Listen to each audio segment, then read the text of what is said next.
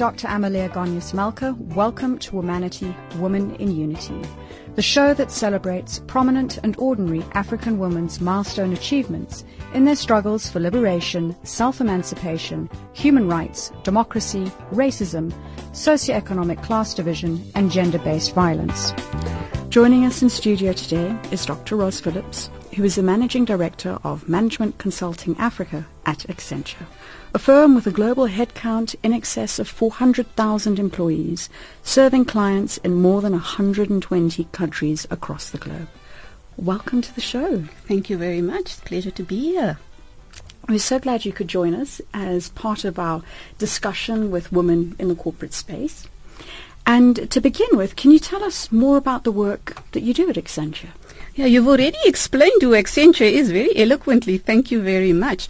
Um, so Accenture on the continent of Africa, Accenture being a multinational company, um, the purpose of Accenture globally is to improve the way that the world works and lives.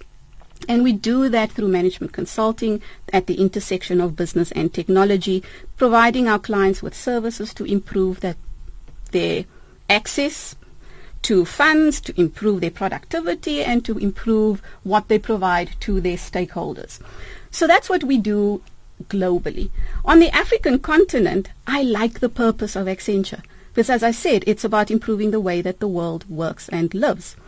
And it's okay to say that at a global world level, but for us as executives in the continent or on the continent in South Africa. We want to make the global relevance of Accenture, the global network, the global capability, the global access to funds, the global access to information relevant to South Africa, relevant to this continent, which is why I'm still with Accenture because Accenture's purpose, improving the way the world works and lives, is my purpose, improving the way Africans live and work. And that's what we do. It's a great mission statement and such a powerful vision that really resonates. And if you look at the transformation that needs to happen Absolutely. in the continent, it's a strong statement to live by. Absolutely. But I think everybody has a place, right? I think government, civil society, corporates. Um, and that's why foreign direct investment in the way mm. that corporates like multinationals like Accenture is able to contribute is valuable. And I think, I mean, we're talking uh, um, as women here today. And if we are, as women are in executive positions at multinationals, our job is to bring that global capability onto our continent. That's what we need to do. And it's having that presence. I was with a former minister from the Netherlands, and in a conversation, she was saying just the representation of female CEOs, multinationals in Holland is exceptionally low. Mm. So it's about making this change and making change which is visible in order to cascade to other companies to look at what is possible and what women can achieve. Absolutely right. And I think it's probably even more than that because it's not just about women, it's actually women from that country, women from that continent.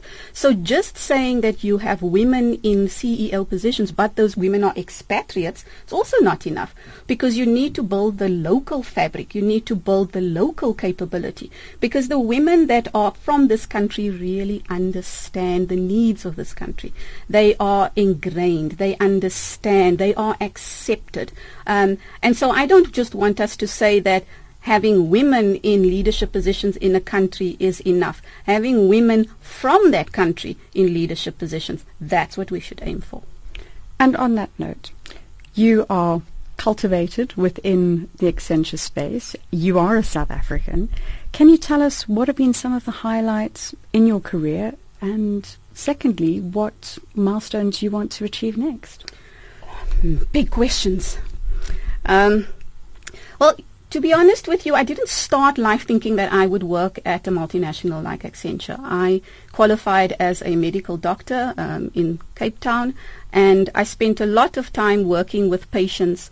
And when I spent time looking at patients in hospital beds, I realized that in fact, once you get a patient at the point where they are that ill, it's a little bit too late. And that's sort of my philosophy of society. My philosophy of society is that we need to change society at the basic level, individuals at a time, but at a grassroots level, because it be- before it becomes a disease. So after I did medicine, I did some research, and after I did some research at the Medical Research Council, solving big problems of public health nature, I went and joined Accenture. And why did I join Accenture? Once again, as I said, it improves the way the world works and lives, and it was a passport to access for me to other African countries, to cultures that I didn't know or understand before, to abilities to enhance what I can add to this African continent in terms of everything that I've learned so far. Um, that I couldn't be, wasn't able to do before that. And I've been very lucky. Um, Accenture is a company that really takes human potential to the next level. Um, and if I think about where I started life on the Cape Flats in um, in Cape Town and where I am today, and the influence I can now have and the ability that I can now have to improve other people's lives, knowing that even though I started from nothing, I have reached so far with the help of this organization. Yeah, it just gives me hope for what others mm. are able to achieve. But also in what you're doing, it's touching other people's lives across the continent. And I really liked what you said earlier, that it is almost being able to develop these preventative measures so that you don't go down the wrong route, that you go through the route of opportunity and potential. Absolutely, absolutely. And I'm going to say this again, um, as I've said before. Your potential has nothing to do with where you start in life.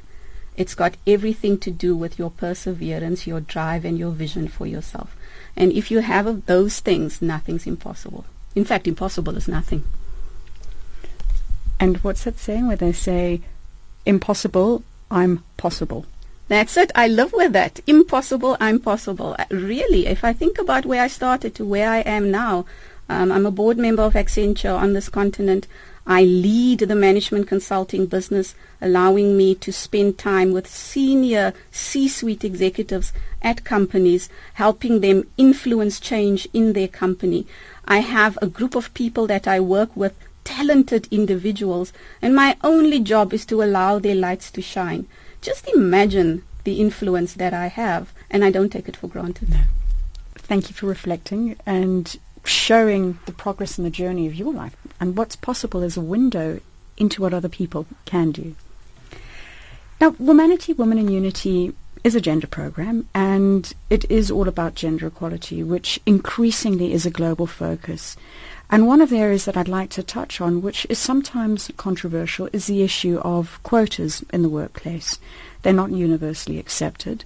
But when I've had this conversation with a number of South Africa's influential women, such as uh, Dr. Nkosazana Dlamini Zuma and others who've participated in the show, they argue that it's sometimes a necessity to promote equality to be able to increase the ratio of women in decision-making roles.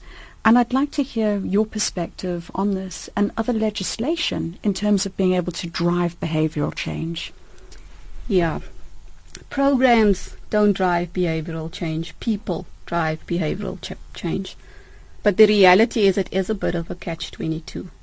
Because until people have access to the stories of strong women, until people have the opportunity to show what they are capable of, how are we ever going to know who our role models are? And how are we ever going to see that I'm possible? So unfortunately, quotas are necessary because quotas force a level of target setting and compliance that allows women to be in the place where they have a voice. Now, of course, having a voice in itself is not enough if you don't also use that voice to lift others. Because the glass ceiling, once you reach the other side, means that it is your job to pull others through that glass ceiling as well. So unfortunately, I think quotas are necessary. I do hope we get to a society where quotas aren't necessary, where we actually realize that diversity makes us mm. smarter um, and that making us smarter grows our economy, grows our people, grows our GDP, as opposed to you have to make space for women because you have to, as opposed to having women in the workplace is a good thing for business. It's good for business. It's good for society. It is good for government. And it's proven in numerous reports. I know Credit Suisse has a, I think it's an annual report that they produce, which really demonstrates the contribution that diversity makes to the bottom line of the business. Absolutely. And more reports like that need to be released, to be honest with you. And I think more of that information needs to be available to decision makers, the C-suites, that are making decisions around what their stakeholders and their shareholders need. Their stakeholders and their shareholders are asking them to make sure that they improve their revenue, that they are a sustainable business mm. and a business that contributes meaningfully to society. To be able to do that, you have to answer how. And diversity is the how you do become more productive, you do have better ideas, you do make sure that you are a top top employer of the greatest talent because in a diverse workplace is where the young talent wants to work. You do enhance revenue and you are a leader in your business that grows exponentially. That's what Accenture does.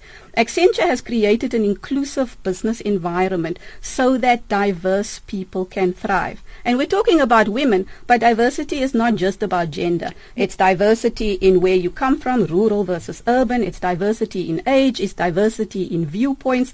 It's um, lesbian, gay, all of those types of different lifestyles that people live. All of that diversity is what makes us not just stronger, makes us smarter. But also look at it from the point of view this is a desire from an organization. But ultimately, you are serving a consumer, a customer, and our organizations have got to be representative of the people that we're serving, which is why I think diversity is so incredibly important to cultivate in the workforce. No, absolutely. That point I was making when we were talking about the, the Dutch scenario where it isn't about expatriate leadership, it's about local leadership, um, understanding the culture of yeah. that country, and feeling a strong affinity to making that change for your society. That is really what, what we need when it when it comes to making sure that diversity in the in the workplace is real. Mm. Finger on the pulse. In the diversity framework, uh, 8th of March, women across the world celebrated International Women's Day under the theme Press for Progress, ultimately reflecting on the years that women have struggled and the progress that we've achieved. What role do you think events and social movements like this play in terms of advancing gender equality? I'll give you a personal anecdote. The day I realized how bad it is, and I have to say, when you're a woman that is in a leadership position, you've arrived. You don't realize having arrived. You don't always reflect on how difficult that journey might have been for you. And you don't reflect how you might be the only one there. And so the personal anecdote is about five years ago, three or five years ago, somebody stood up and said, we will reach gender equality where men and women are equal 50-50 in the workplace, equal pay in about a hundred years. And I thought, my word. Before you go on, there was a report in 2017 from World Economic Forum, and they've quoted now the latest in terms of reaching gender equality is 217 years. So it's doubled, but it's please continue. Worse. It's getting worse. Um, when I and and I, I suppose maybe in the survey that you looked at is um, is probably more global. Mine was very corporate in the way that I was looking at it. Um, in a hundred years, and and that was three years ago, in a society where we're not really requiring hard labor, where you can argue that the strength of your muscle, um, your deltoids, is what's going to keep you productive in the workplace. And that was extremely sad. But I also realized at that point in time that it's one thing for me to complain about it. I actually have to be action oriented. And action orientation requires a couple of things. First and foremost, it requires bold leadership. Secondly, it requires a workplace culture that really embraces inclusion and diversity because as I say, people is what changes behavior, not programs. And then there needs to be actions. Now, I would never have said that. I would never have known that. I would never have been a very, very active, vociferous advocate, and I would go as far as saying advocate for women in the workplace and changing the workplace if I did not hear that statistic. And I would only have heard that statistic through social media, through events, um, through programs that are highlighting the issues that we are facing and the requirement for each and every one of us to play our part. So they play a role in every walk of life. It's not just whether you're at a, a leadership level, but it's throughout. It's it's information. Now, having experienced that three years ago, and having a figure of hundred years to reach parity, I wouldn't be alive. No. What do you think we're going to look like with some of these interventions that you've implemented and hopefully other women in leadership have, uh, have implemented from a South African perspective in, in 10 to 20 years? How do you think we're going to look? So you start with yourself. And as I said, my sphere of influence is the leadership position that I have at Accenture and having the ability to bring a global multinational to bear in South Africa. And I take that extremely seriously. It's the might of Accenture that I am going to bring to bear on this particular problem and this challenge. Um, we have, as Accenture said, we're going to get to equal by 2025. 50% men, 50% women. I have every intention across, across the, the, world, every level of our organization. Now, that is for the entire world. You talked about 120 countries. That's for everybody. It is our intention here in South Africa to make sure that in South Africa that happens even faster. And in fact, we've made fantastic progress. We, we're almost getting there. We're not necessarily getting it at all levels, but at least at the grassroots level, we're getting the young ladies in. If we look after them, we can get them to the level where they are going to be in leadership positions. If we can just keep them retaining them is, is an important thing. So, so, so I think that we will get there. What I would like to see is I would like to see and it's possible because the research says that it is possible if we do these things like bold leadership, action orientation with targets within the workplace and a workplace that's inclusive and diverse. I want us to see that for every 100 male managers that there are, that there are 86 women. And I say that because you did say 217 years, 100 years. We still have a long way to go. You're not going to get there very fast. Let's also not set our women up for failure. Currently, that is 46 women in managerial positions versus men. So getting to 86 versus 46, that's already quite a, quite a move. I'd like to see women's pay, pay increase by about 122% because through these programs that we are talking about, that we are certainly implementing in Accenture, that is possible. Um, and if you can imagine, if we can get women's salaries to increase by 122%, they could earn $87 versus $100 that men are earning. So you're closing the pay gap.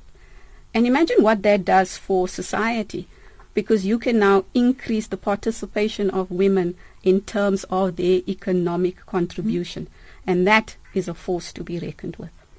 And it's such an important point. I can't tell you how many conversations I've had with ladies who have made it, and one of the biggest points they said was when we started out, we didn't negotiate hard enough. We were almost grateful that we had a position and the fact is that when you go in on a low negotiation, that it holds you back for the rest of your life because it's almost being negatively compounded. Whereas and that's why the statement, press for progress. We have to press for progress. It will not happen naturally. It will take 100 years, it will take 217 years if we think that we should be grateful for the positions that we play. In fact, the researchers said, right, diversity does make our society stronger. Uh, 50% of society are women. They have to be active contributors to, to the workplace. It's not a nice to have, it's an imperative. I like that. It's an imperative. Staying on the theme of statistics, in corporate SA senior level, according to Business Women's Association of South Africa, they do an annual census, but I haven't seen one recently. The last set of data I had was for 2015 for JSE listed companies, where they said that women accounted for 29% of executive managers, 21% of directors, 9% of chairpersons, and only 2% of CEOs. Now, we've just said that women account for more than 50% of the population. They're significantly underrepresented in leadership and managerial roles. In the public sector, I think we do really well. We've got uh, approximately 42% representation of, of women in government. How do you think we can almost mirror the effects that are happening in government or, or public sector and bring that into the private space to start increasing the flow of women into leadership roles? Leadership. I, I can't, I almost can't explain it more than that.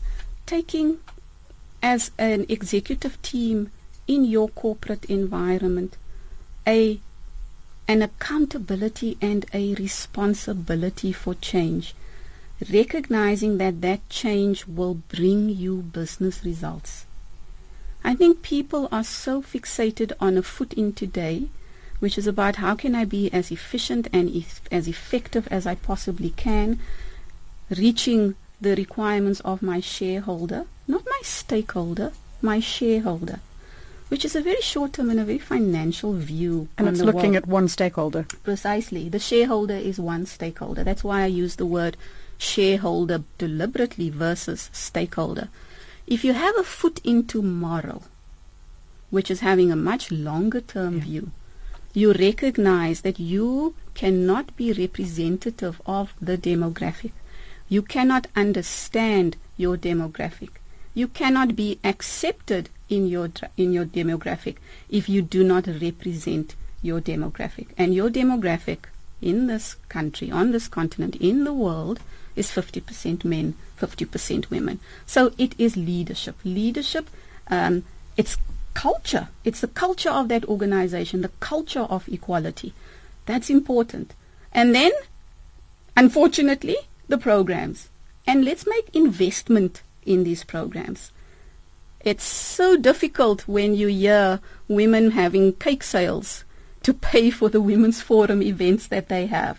No, the company should invest actively because it is driving their value of being an inclusive society. So, so, so that has to be has to be done.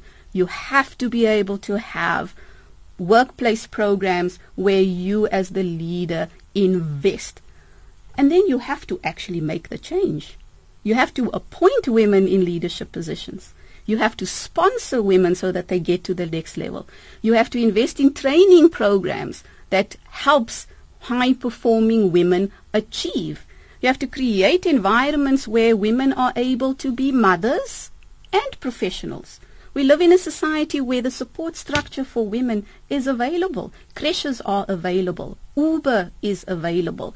The ability to work from home, given the mobile technologies that we have available, is there. You don't have to travel the way you used to do before. You can use Skype technologies and just set at a laptop and with your child on your arm, hopefully quiet child, you can conduct a meeting. Press the mute key. Press the mute key. I, I do that. There are days that I work from home. I don't even get out of my pajamas since I, I need that one day a week and my company allows me to do that. Doing that does not make me less productive that actually allows me to be more productive because I am allowing myself to manage my environment uh, through my support structure. Those are the things that companies need to do. And for me, that means showing up differently. Not just speaking about diversity, not just speaking about gender equality, but showing up differently. Very, very powerful. Thank you for sharing the personal anecdotes as well, but also the, the elements of it's not just lip service, but it is about driving tangible change and tangible difference into the organization and walking what we preach. I see what women are able to do when they are given the flexibility to be their best self. And that's what we need to do. We need to allow people to be authentically their best self. And when they are authentically their best self, they thrive, and the organization thrives, and the people under them thrive. It is possible. I've seen it. Authenticity. Today, we're talking to Dr. Ross Phillips, who is the Managing Director of Management Consulting Africa at Accenture. You are listening to Womanity, Woman in Unity on Channel Africa, the African Perspective, on frequency 9625 kilohertz on the 31 meter band, also available on DSTV channel 802. We would love to receive your comments on Twitter at Womanity Talk. In my interviews throughout the different programs that we've done, there's one issue that keeps recurring, and it's the critical problem of inherent sexism, and it's mirrored across many sectors of society. In your opinion, how should this discrimination be corrected? It's a bit of a loaded question, and I'm going to answer it quite simply. I am not worried about sexism. What I am worried about is patriarchy in, in, in South Africa because patriarchy is actually institutionalized sexism. It is the culture of patriarchy that drives institutionalized sexism in our society because that is what makes women believe that their traditional roles are the roles that take primacy and that looking after themselves first is not important. But looking after yourself first is the most important thing because how can you help others if you haven't been able to help yourself? And so that is my answer. My answer is our challenge. And quite frankly, we saw that with the political debates that we've recently had around what is the presence of women in the ANC, um, leadership positions, right? Um, and those questions come because there's a societal pressure that is starting to be exerted upon our cultures in this country. So that is my challenge. We've got to recognize that, that sexism might be a family thing, but uh, institutionalized sexism, which is patriarchy, that's a societal thing. And that's going to take quite a lot from us in this country to try and eradicate. And that's a bigger problem coming from both camps, and I look at this both camps, I'm looking at it from a, a, male point of view as well as from a female point of view. Because when you have grown up in a in a culture that that's what you know, that's what you're almost wanting to perpetuate as opposed to trying to transform and change. In fact, I want to make this point because I know that there are probably men I'm hoping there are men listening to this program and they're thinking, oh, oh this is a women's takeover um, discussion. But in fact, what we're beginning to see in Accenture is the appreciation that men have for the challenges of women. It's almost what we call those unconscious biases that you've just referred to, the biases that come from growing up in a patriarchal society, where you have a specific traditional view of a woman's role. When you get exposed in the workplace of the benefits and the contribution of women, you change who you are as a man. And that's what our men have said in our business. They have said, I see and I understand a little bit better, and I am more conscious to my unconscious biases. Only then will we change our behavior, because we can argue for centuries, I didn't know. And if that was your, your true north, how are you to be considered wrong? That was what you grew up believing. If there's any C-suite executives, I would recommend highly. There are courses that can be done for your entire workforce, men and women, and it's better to do it together, men and women together, on the topic of unconscious mm. bias. It's an eye opener. Mm. You are an executive sponsor of a program, well, actually a charity called Born to Succeed, which helps young women prepare themselves for the workforce and find employment. Please, can you tell us more about it? How did it start? What does it do? So firstly, as I told you, that wake-up moment about the hundred years, um, and I realized that we all have to do something differently. That was my wake-up moment, and I was looking for an opportunity to contribute to a much broader, not the hospital bed, a much broader influence and impact in society. And one of the young women in Accenture came to me and said, my New Year's resolution is that I would like to start a, a charity that helps women find employment. Um, and meaning the, the helping women find employment is about making sure that they understand how you write a CV, making sure that they can practice how to interview, making sure that they know how to present themselves, making sure that they can manage their finances. Basic things that you think everybody knows, but if a woman comes from a rural environment, she doesn't even know that. So the program is about education. The program is about mentorship and the program is about putting the putting the name of Accenture against a program that says the women that graduate from this program, companies out there, please employ them, and giving them the opportunity to at least sit in an interview chair. And many of the women that sit in the interview chair after they've gone through this program are successful. And we are talking about clerical jobs or simple job, but something that starts you off. And and it's amazing. Political emancipation is one thing, but it's nothing without economic emancipation. And when you provide economic emancipation, I cannot explain to you what a fantastic feeling that is because now you have started to create the Ubuntu that we're talking about leaving no one behind. One person can help more, more people. So that's what we did. We started, um, started that charity a few years ago, um, and we take women in, and basically they apply. Uh, they they they they haven't been able to find any employment. It's free. The women of uh, Accenture give of their time to provide mentorship um, we combine that with some other charitable organizations that do the same thing, are invested in empowerment of women.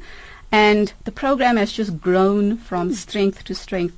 And the confidence that you see of a young woman walking in from day one to day 100 when they leave that program, just that confidence is priceless. You almost want to before and after clip. Absolutely. I don't care how much money they make. I care about that they walk out of there with their head held high, their spine stiff and ready and tenacious to take on absolutely anything that life can throw can throw at them. Priceless. And how do people participate? Is there like a, a, a, call to entry in order to come on board? Yes, there's a there's a call to entry. Generally, it, there's a lot of um, word of mouth the ladies that have gone through the program previously, they either become volunteers or they volunteer other people. But um, and as with any program, it starts small, um, and then the goodness of the program is determined by the people that it uh, it influences and it impacts.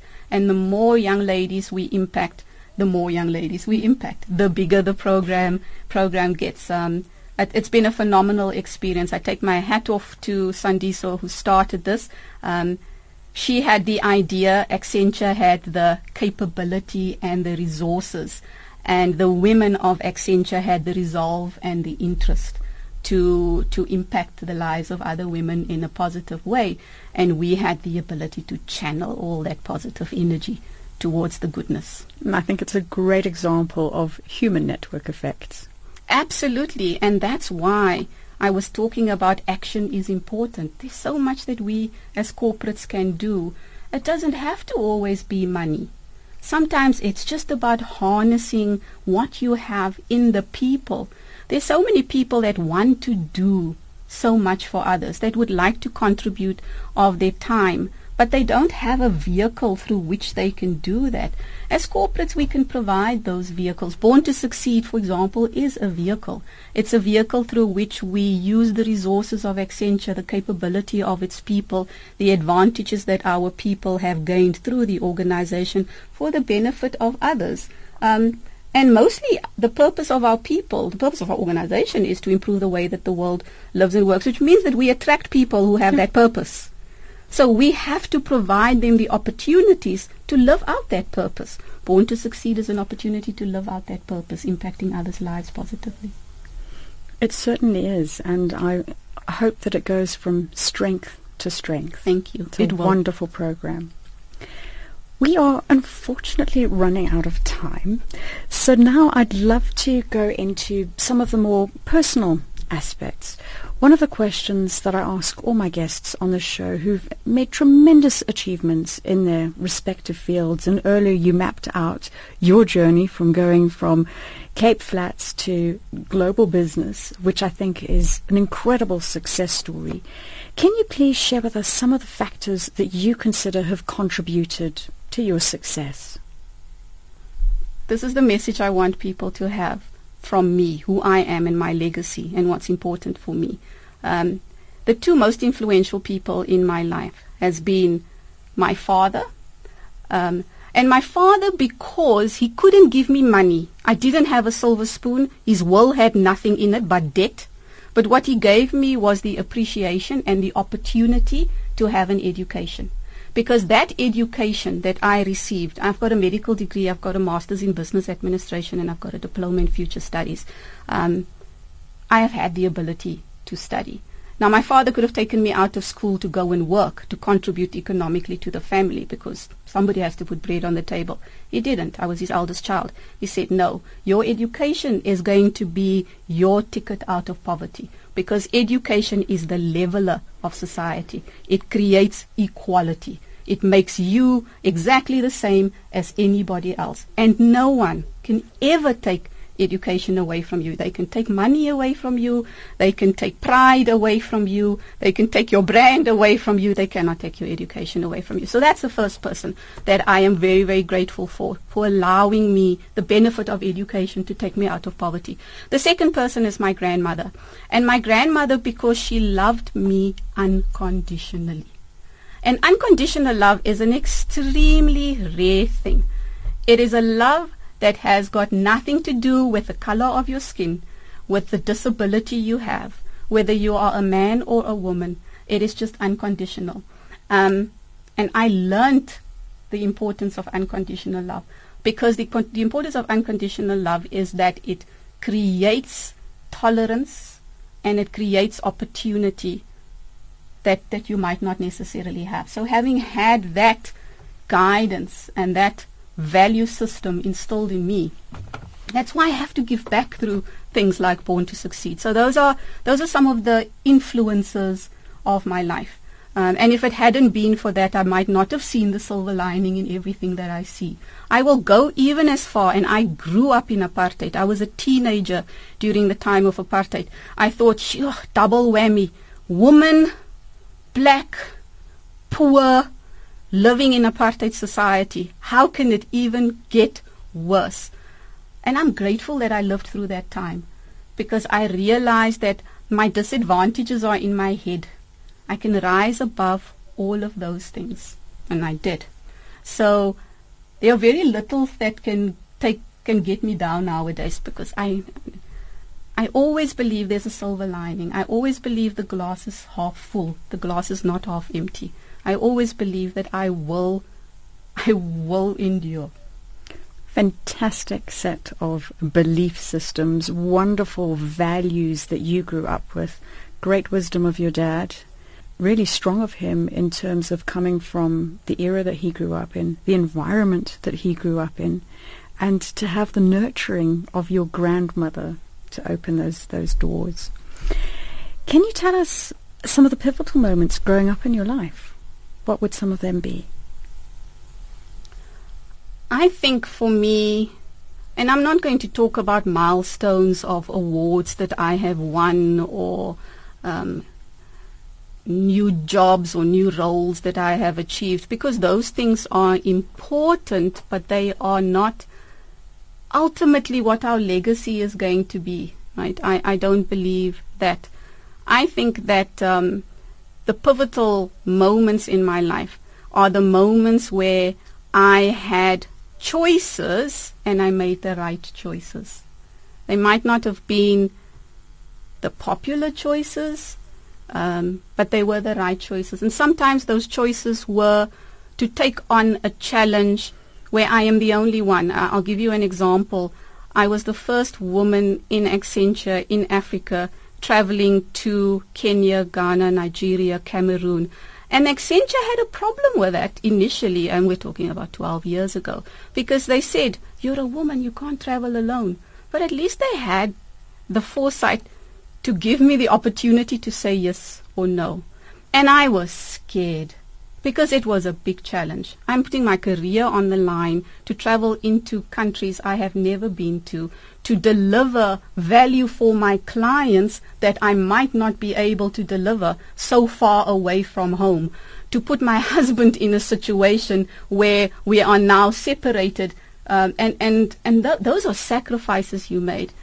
But in having made those sacrifices, I am able to sit here today having learned things I would not have learned if I stayed in an office in Sandton. So those are the pivotal moments. I'm not giving you specific examples, but I'm saying it this way because there are going to be moments when you are challenged and you are scared and you think the easiest thing to do is to swim with the stream. But I have realized that the only way you set yourself apart is when you swim against the stream and stretching yourself. Absolutely. And those types of, of challenges are the ones which open up new doors, new windows of yeah, possibility. Yeah. So there are lots of awards I can talk about and scholarships and meeting fantastic people and being on global stages. But ultimately it's the personal reflection of who I am as a person, never taking anything for granted, having that grounding of simplicity and knowing that you can take everything or anything away from me, but I have my education, I have my resolve. I will start again and I'll be fine. Uh, it, that's when you defy your gravity. My gravity is fear, and I defy fear every day. Every time I'm scared, I say it's good to be scared because if I'm not scared, I'm not stretching. If I'm not scared, I'm not growing.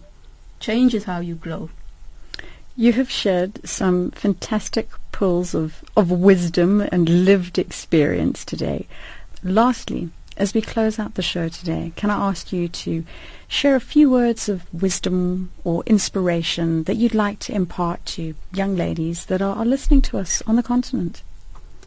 I'm going to say three things. Firstly, defy your gravity. Whatever your gravity is, my gravity is fear to defy my gravity and reach for the stars, I always have to overcome this fear that I have fear of failure, fear of rejection, fear of embarrassment, fear of humiliation. Got to internalize those fears and put yourself out there. Because once you overcome those fears, once you realize that anything is possible. So that's the first thing. The second thing is be your own spokesperson, authentically you. There are opportunities that are fantastic, but they're not you be true to yourself. Because when you live your own passionate purposeful life you will be the best at what you do. There's only one of you. Everybody else is taken. So you might as well live your best self. So be true to yourself. Be your own spokesperson. Don't let others decide for you what is right. It's your choice. You live that choice. I'm going to say two more things. The, the other thing fail forward. It's good to experiment. Men experiment women think they fail why is that? That men think that failure is experimentation and women think failure is disaster. Failing is how you learn. At some point, you are going to succeed. 999 times the light bulb was not invented until Edison found that one time. And what did he say? I only needed the one time for the light bulb to work. And I, have got myself a, a breakthrough idea. So fail, but fail forward. And I'm, so when I say fail forward is learn from it and teach others. So that's the that's the third one. Um, you can't do it alone. Is the last one. Have a support structure. I outsource everything that doesn't matter. I don't wash dishes. It doesn't matter. I surround myself with people who matter and I do things that matter. That's how I manage my time. I don't manage my time, I manage my energy. I manage my energy on what I believe are the right things that I have to be involved in. Relationship with my husband is important. I have to be involved in it. The advancement of my people in my business, I have to be involved in it. The strategy and the engagement with my clients, I have to be involved in it. But I do not have to be involved in laundry or dishes or banking. Um, I have people that are much better that, that can do that. And lastly, have a board of directors. And a board of directors is a network of women that you surround yourself with. And it can be men as well. But people that are mentors, that are sponsors, that will be constructive with you, um, that will tell you the difficult things that you might not want to hear, but you know it comes from a good place. Like my grandmother, unconditional love. She said horrible things to me sometimes about what I should be doing differently, but it was constructive. It was meant in a, in a good way. And it's the same people that when you do fail, when you do fall, they are your safety net. When you have those elements, you don't just go fast, you go far. I think those are wonderful ingredients and I really, really hope that people take heed of what you've said. You've shared your experiences today, and a lot of those ingredients that you released at the end have all been contributing factors to make you the person you are today and values that, that you live by. So thank you so much for joining us and for sharing them. Thank you very much for the opportunity, and I do wish for every single woman that does hear me that she understands that her potential is within herself and it is her responsibility with the help of other women to unleash uh, that potential for the benefit of herself and others. Thanks again. Thank you. You have been listening to Womanity, Woman in Unity on Channel Africa, The African Perspective, and we have been talking to Dr. Ros Phillips, who is the Managing Director of Management Consulting Africa at Accenture.